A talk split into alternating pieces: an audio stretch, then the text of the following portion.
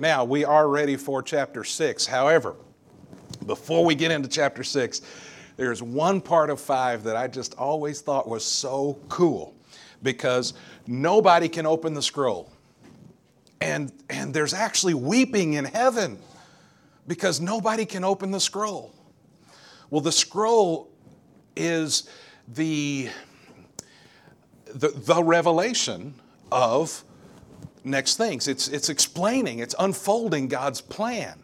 And those in heaven know that the plan is the culmination of redemption, if you will. God has, from the, from the fall, God has put into place, I would even say before creation, He has established a plan of redeeming, of buying back, of, of restoring humanity. All right?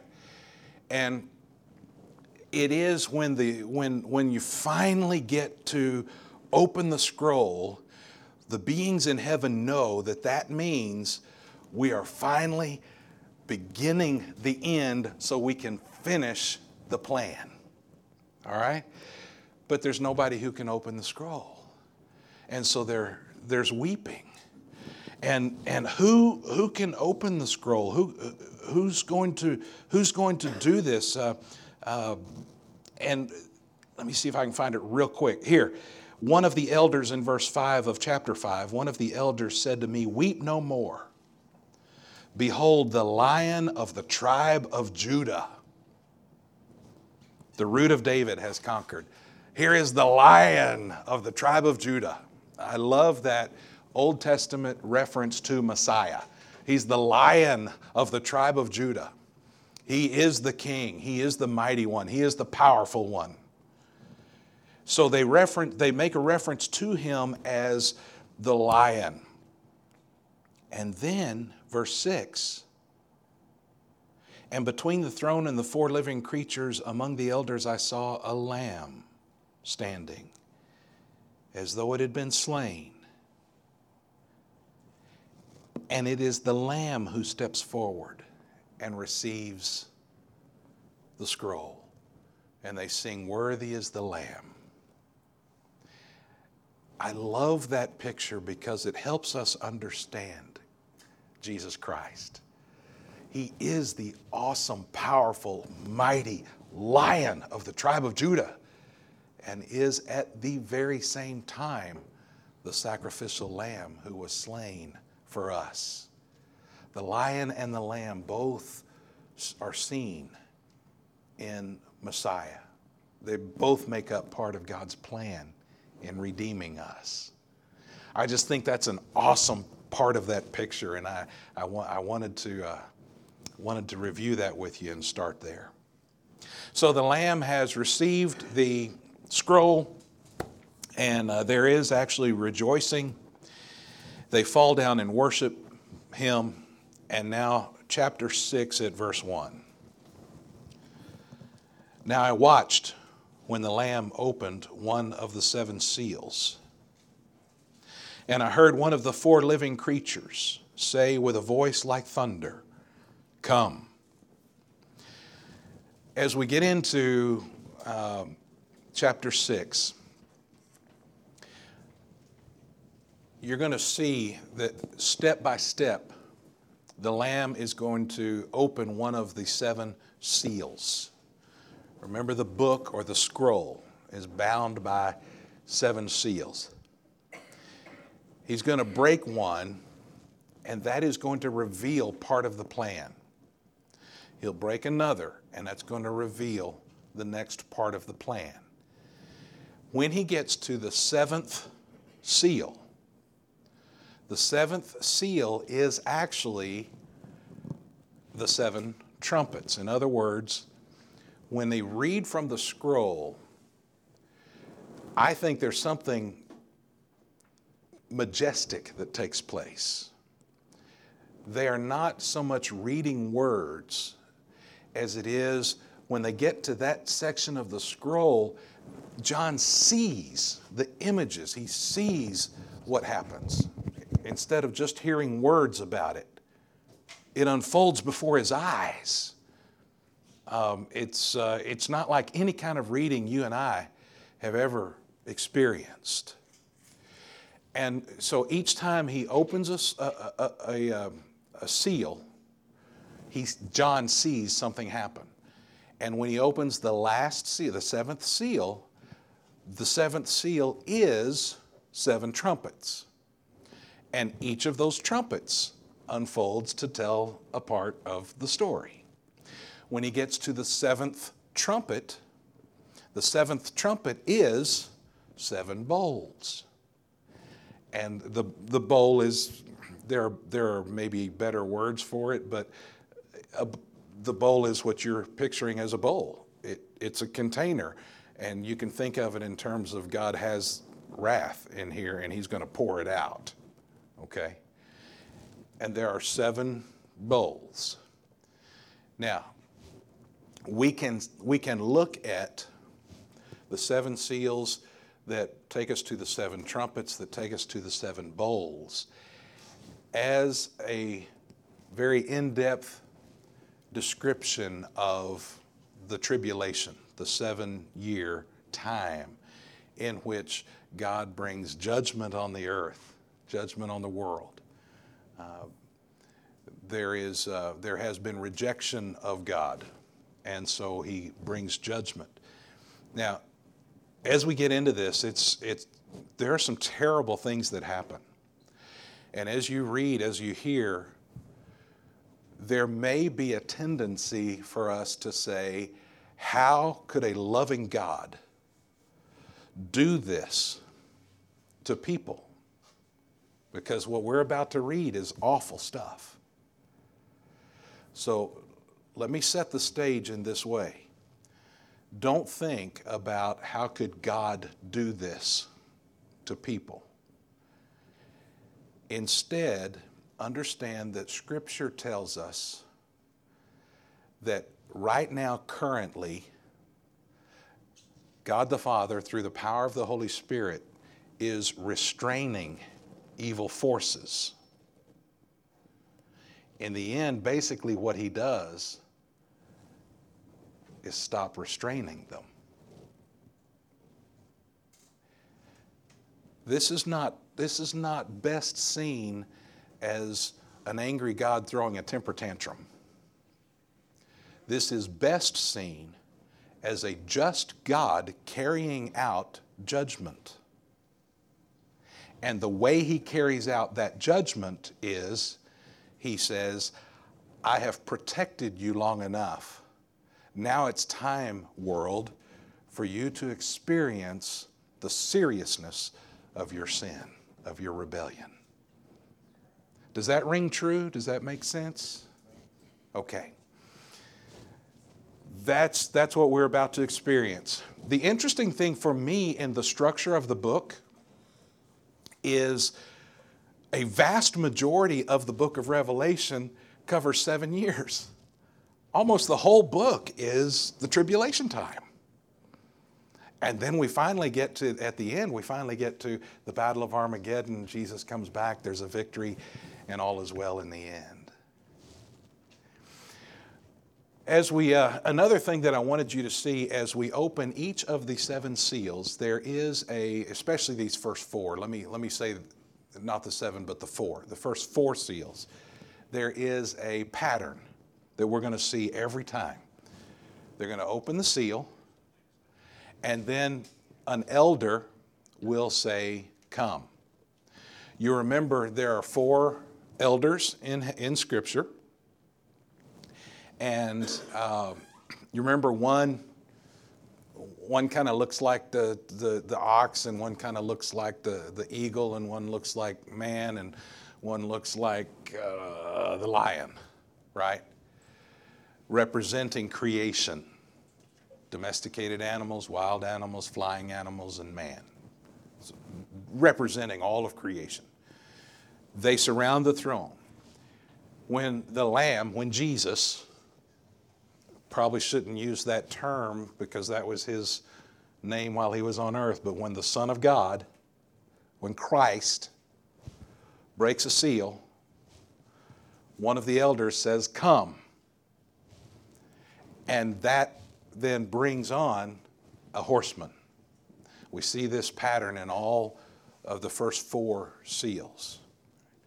By the way, when we get to hearing the elder say, Come, don't misunderstand that with other times in Revelation where some being, someone would say, Come, meaning, Come, Lord Jesus. Please come quickly. In this case, the elders are not calling to Jesus, He's right there. They are calling these, these horsemen forward. Okay? Now, let me show you how that unfolds. Let's review verse 1. I watched when the Lamb opened one of the seven seals, and I heard one of the four living creatures say with a voice like thunder, Come. And I looked, and behold, a white horse, and its rider had a bow, and a crown was given to him, and he came out conquering and to conquer. We're going to see four horsemen these four horsemen are different colors. The first one is white, then we'll see a red one, then a black one, and then a there's a better word for this, but we're going to use the word pale and we'll get I'll explain that in a little bit. The first one is a white horseman. Now, these four horsemen do not represent individuals. They represent forces or um, human experiences, if you will. And we're going to see how that unfolds with each one. The first one, the white horse, if you notice it says his rider had a bow. I'm going to give you I'm going to give you three interpretations. One I disagree with completely. The second one I'm 70% sure is accurate. And the third one, I'm 30% really interested in the possibility. Does that make sense? The first one, some people say that the white, the, the, the, the white horseman on the white horse represents Jesus Christ.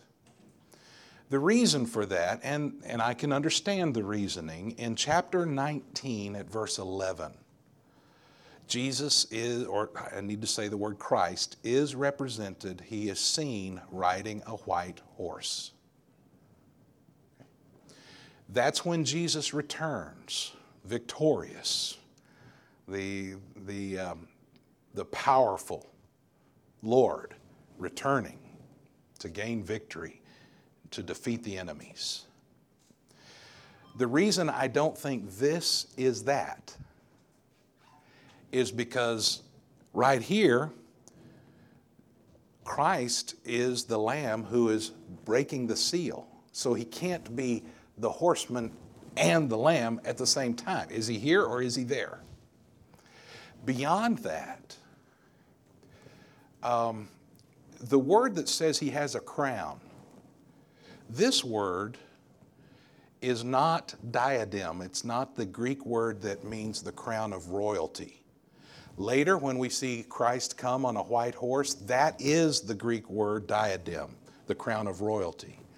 This one, you'll notice, it says that he, was, he has a crown that he was given, suggesting and meaning, the word actually means the crown that they give the, the guy who runs the race and wins. It's the crown that the judge gave him because he won a race. He's the victor. Okay? So I don't, I, I don't think that, that this is Jesus. Also, here the writer has a bow. When Jesus returns in 19, he has a great sword. So I, I don't think it's Jesus. Now, another interpretation, the one that I've held to for most of my, my ministry, and I'm 70% here still, is that the white horseman on a white horse represents a false peace. It represents peace that will come. Now, I'll explain false in a minute. It's a peace that will come. Many folks determine that based on the fact that he's carrying a bow with no arrows. I don't know if you caught that when we read it, but it said he had a bow and a crown, but it didn't mention arrows. That's, that's not a real strong argument for me personally, because there are times in Scripture where, especially the Old Testament, where it refers to a bow and the arrows are just assumed. But a stronger argument is when we look at uh, what the Old Testament teaches about the way the Antichrist works. Larry covered some of this last week. When you look at what the Old Testament teaches about the way the Antichrist works, he comes promising peace. As a matter of fact, he actually forms some kind of treaty with Israel in which that peace is, is agreed upon. And if you can imagine, things are going to get worse from here until tribulation time. I mean, I, that, I just believe that. I think that's the point of the beginning of, the, of what we call the Olivet Discourse, Matthew 24. I think it's saying that things are going to get worse until we get to the tribulation time. So people are going to get even more and more angry. We're going to have battles and wars and rumors of wars all leading up to this time. So imagine as things get worse and worse and worse and worse, what if there was a person who could promise peace in the Middle East? The world would make that guy a hero. If you can bring peace, wow, we will definitely follow you. And he comes and he promises peace, and there is peace. But it's a false peace because what he's doing is he's lulling people into a false sense of security. Because once he has gained power, after that promise of worldwide peace, he gains power. Once he has power, he uses that power against Israel and thereby really against the whole world. That is the Antichrist. With that interpretation, the white horseman on the white horse is that peace that comes first, that I call a false peace because it's, it, it's really just a trap setting the stage to come down on everybody. Okay? Now, one more idea that I've just recently been studying, and I think this is interesting. It's interesting to me. In that Olivet Discourse, Matthew 24, Jesus tells the folks that the end is not going to come until the gospel has been proclaimed throughout the world. What if the rider on the white horse is the same color and the same, very similar to Christ on purpose? What if the rider on the white horse represents the presentation of the gospel of Christ to the world. That comes first. And then all the other bad stuff that we're about to read happens. Like I say, I'm only 30% there. But I do think that's an interesting thought because Scripture says that has to happen before the tribulation starts. So it very well could be the presentation of the gospel. Okay. Well, the, in the Old Testament, you can find many references to the bow just meaning strength. And there is strength in the gospel. And again, the bow has no arrows, and so he's not doing harm. Yeah. Larry? Okay. Push, push me back to the 70, away from the 30.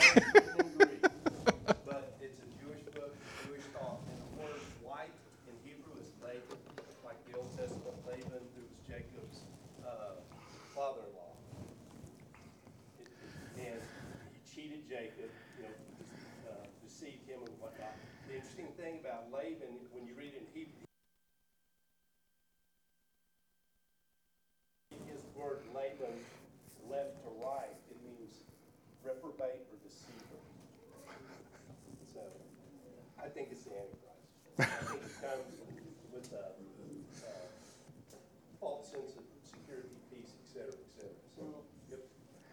If you look at world history that's happened before our lifetime, that's exactly what Hitler did in Europe. He created peace through the whole European continent.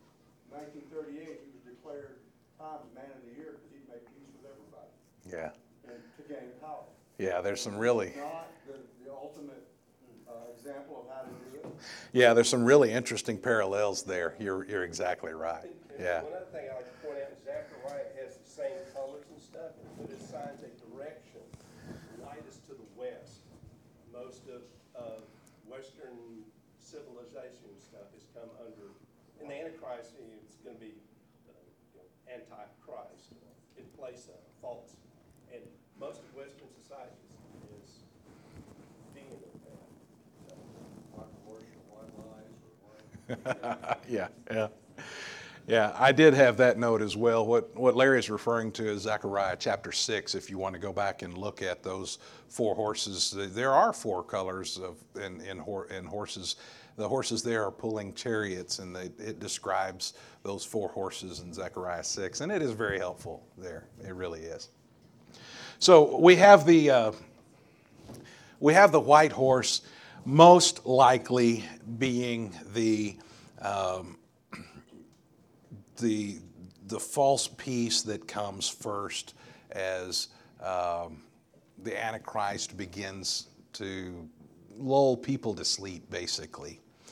Um, and that's interesting because the way that's going to work is you're going to have political and religious leaders, both, who are saying, Look, God's working. we we have peace. We have peace. We have peace. And we have to be careful when that happens because that is going to be reminiscent of the time of Jeremiah. Um, I'm, uh, I'm doing that YouVersion uh, read through the Bible in one year thing.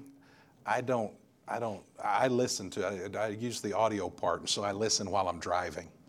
And this past week, uh, we've been in that section where there are prophets who are telling um, Jerusalem and those folks, hey, peace, man, peace. It's all okay. Nothing. We're all good, you know. And Jeremiah's over here saying, repent or God's going to kill us. God's going to hurt us. God's going to let's, you know, we're all going to die. And these people are saying, oh, peace, peace. So you're in Jerusalem at that time. Who are you going to listen to? We, we're going we're going to lean toward the guy who's saying God loves us, everything's nice and sweet, and we're going to have peace. And um, so the, there's a little bit of a, of a correlation there in that that's similar to what we're going to experience just before everything goes absolutely nuts. Who has Jeremiah 14, verses 13 and 14? Would you read that, please, sir?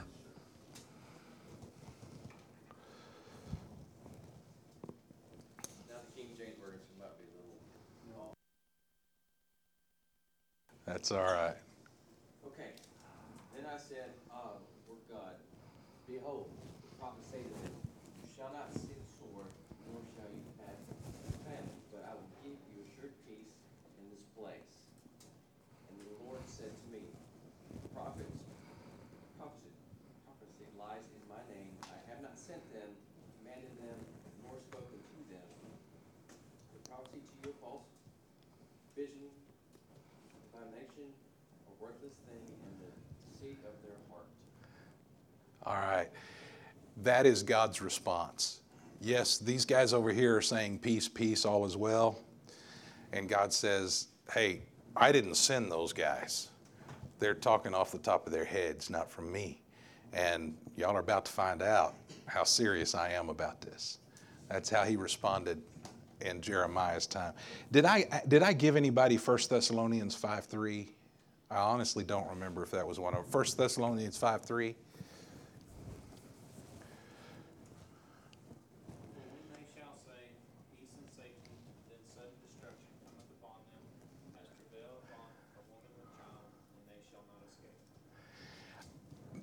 I think, as, as uh, many people do, I think that's referring to what we're talking about right here.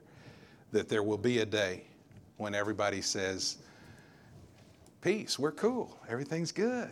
Look at how great everything is. And then all of a sudden, there will be great travail or tribulation. Yeah. I think Paul is talking about this very thing. So we have the, the white horse. Um, let's see, verse 3. He opened the second seal. I heard the second living creature say, Come. Again, the way I read that, the creatures are uh, summoning the, the horse, the horseman. Verse 4 And out came another horse, bright red. Just in general, in literature and in art, what, what does red usually represent? What do you think of when you think of the, word, the, the, the color red? Fire and anger and, and blood.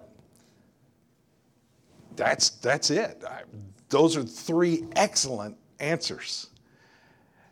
And because red in, in this case is a representation of war. We go from peace, which again is a false peace, it's a false sense of security that is led by the Antichrist. And we go from that to blood red war, fire, blood, anger. This is war.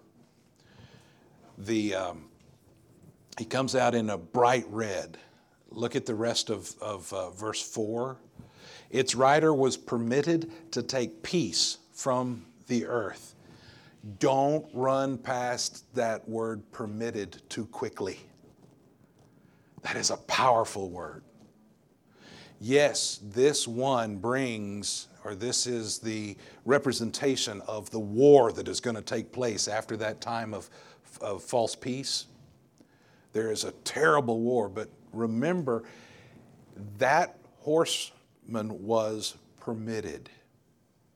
God is still God, He is sovereign, He is all powerful. And He is the one who permits the evil to do its thing. He has so far, in my, in, in my reading, He has so far protected man from these things. Now he permits it because he can use it. Its writer was permitted to take peace from the earth so that people should slay one another. And he was given a great sword. There's tremendous power in, in war. And this, these, this is not this is not a war in my, in my mind. These are battles that take place in, in homes, battles that take place between nations, and wars that rage all over the world. The entire world is at war in one way or another.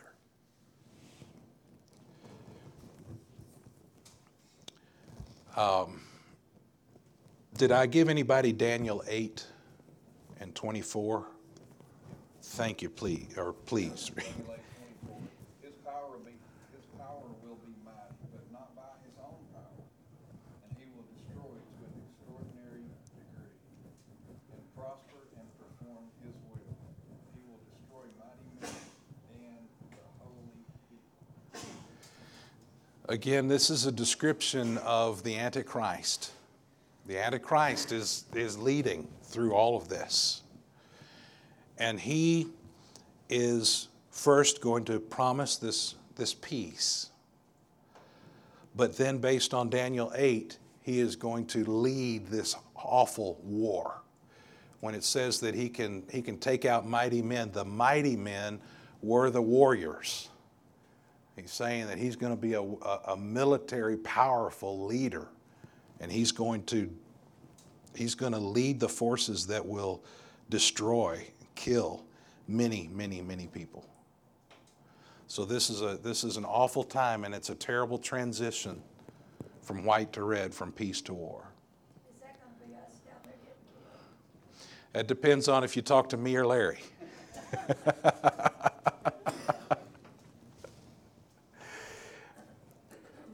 the, uh, there, there's a time of peace that leads to war. Now, what happens in war? People die. And that's the next logical step here. After war comes the black horse. John, the red, the... Actually, I jumped ahead anyway, so go ahead.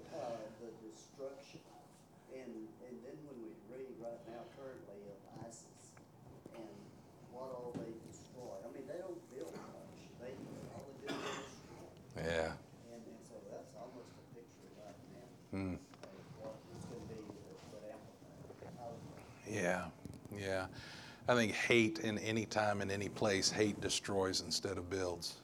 And That's what we're going to see. Yeah. I jumped ahead of myself a little bit anyway. What happens is the when there's war, there's not enough resources. There's not enough food, not enough people to grow food, not enough ways to get, and so you have famine. Black is famine.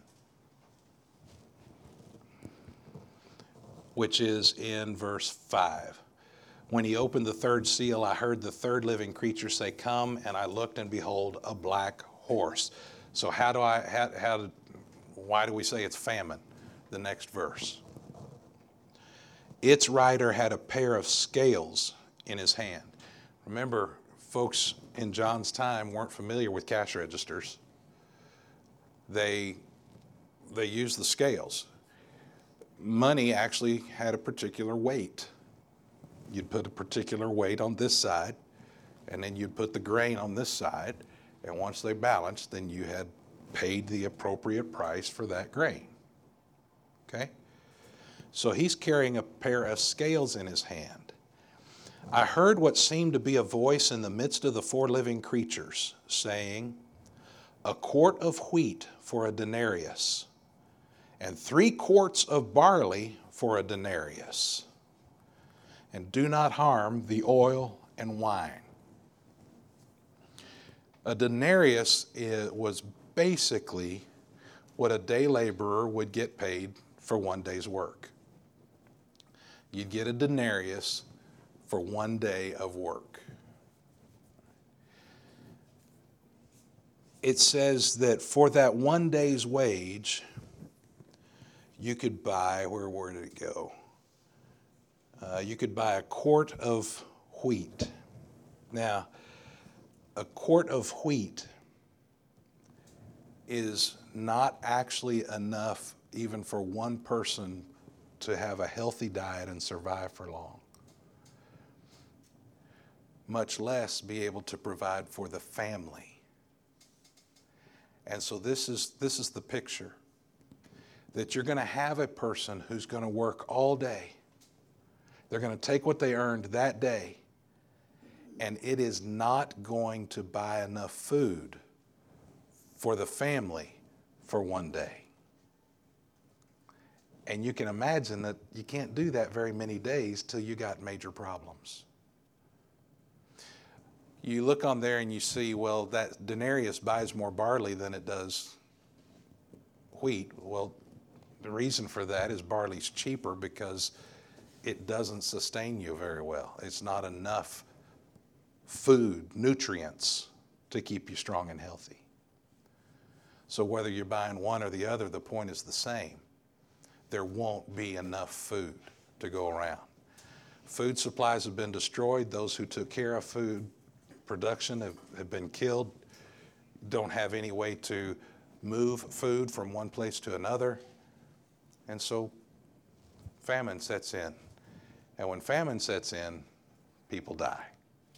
That's where I got ahead of myself. The last horse. Yeah, yeah oil and wine. Again, two interpretations. One is everybody had oil and wine. It's, they were staples.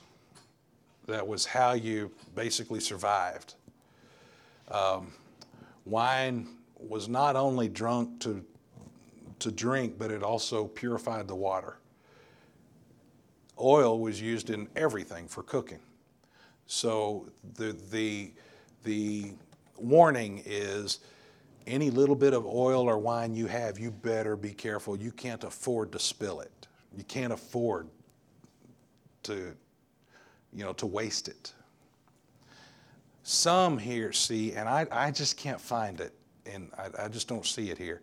Some say that during the famine there will be a few rich people who have oil and wine. I just don't think that's what he's saying. I, I, I think we're putting in our politics into it when we, when we see that. I, I think what he's saying is you're not going to be able to afford any food, and the little bit of basic staples that you have, you better be careful with. Okay? Yeah, yes, there will be definitely an economic breakdown. And, and like keep, uh, if I'm saying too much, John, just tell me to shut up. Ah, you're good. So I looked up the Hebrew word.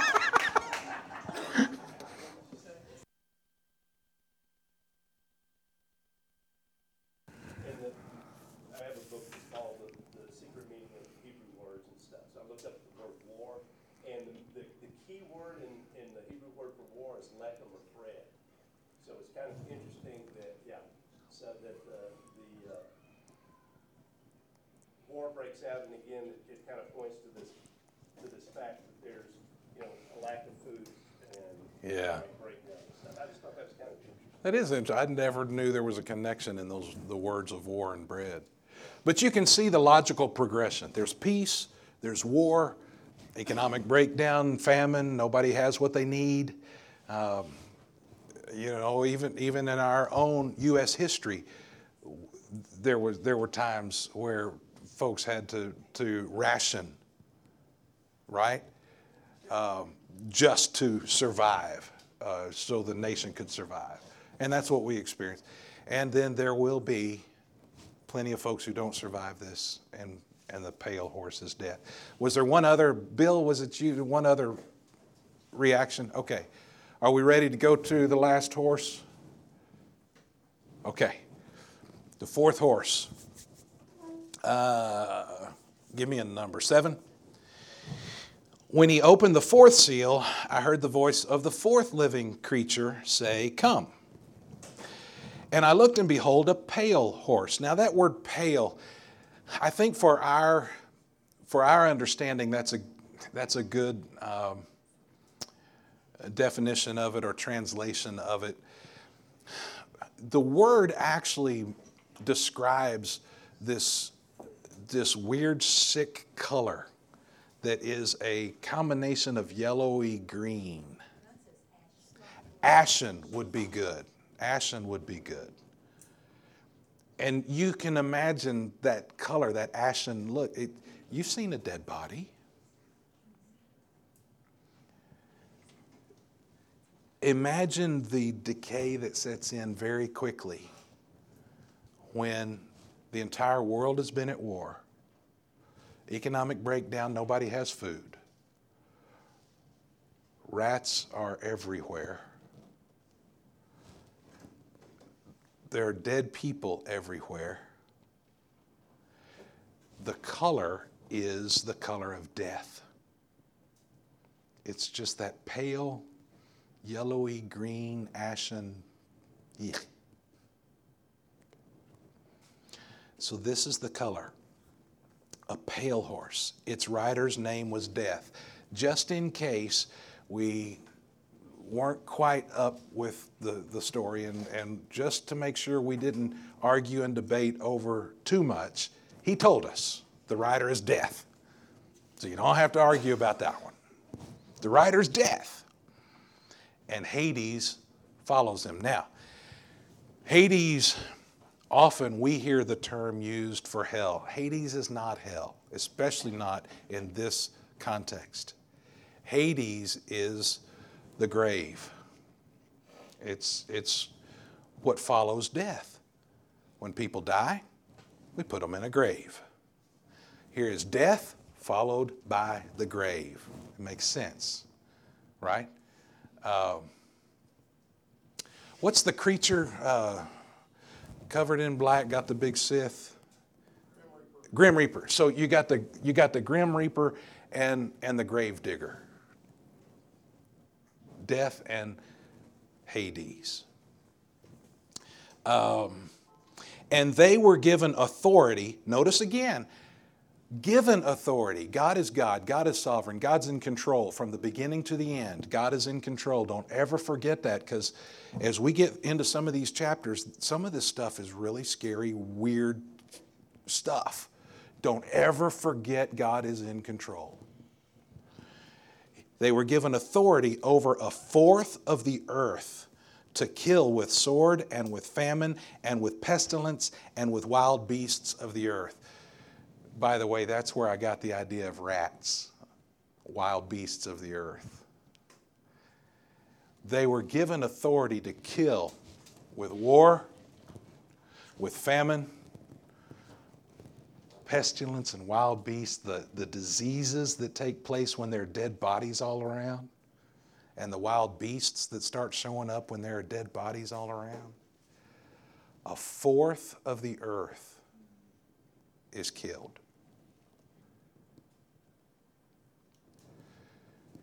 So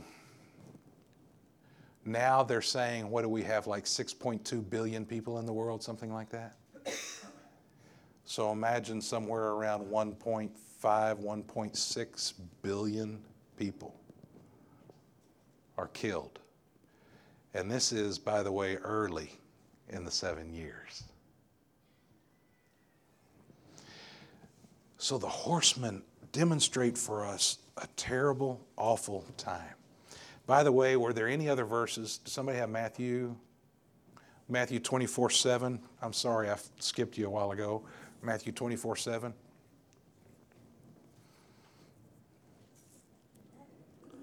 Nation will rise against nation, and kingdoms against kingdom. There will be famines and earthquakes in various places. This is Jesus telling the disciples what's going to happen, how to get ready, how to anticipate, what to expect. And in his description, he describes war and famine. And so the, the unfolding of the four horsemen fit what Jesus told them ahead of time that they should expect.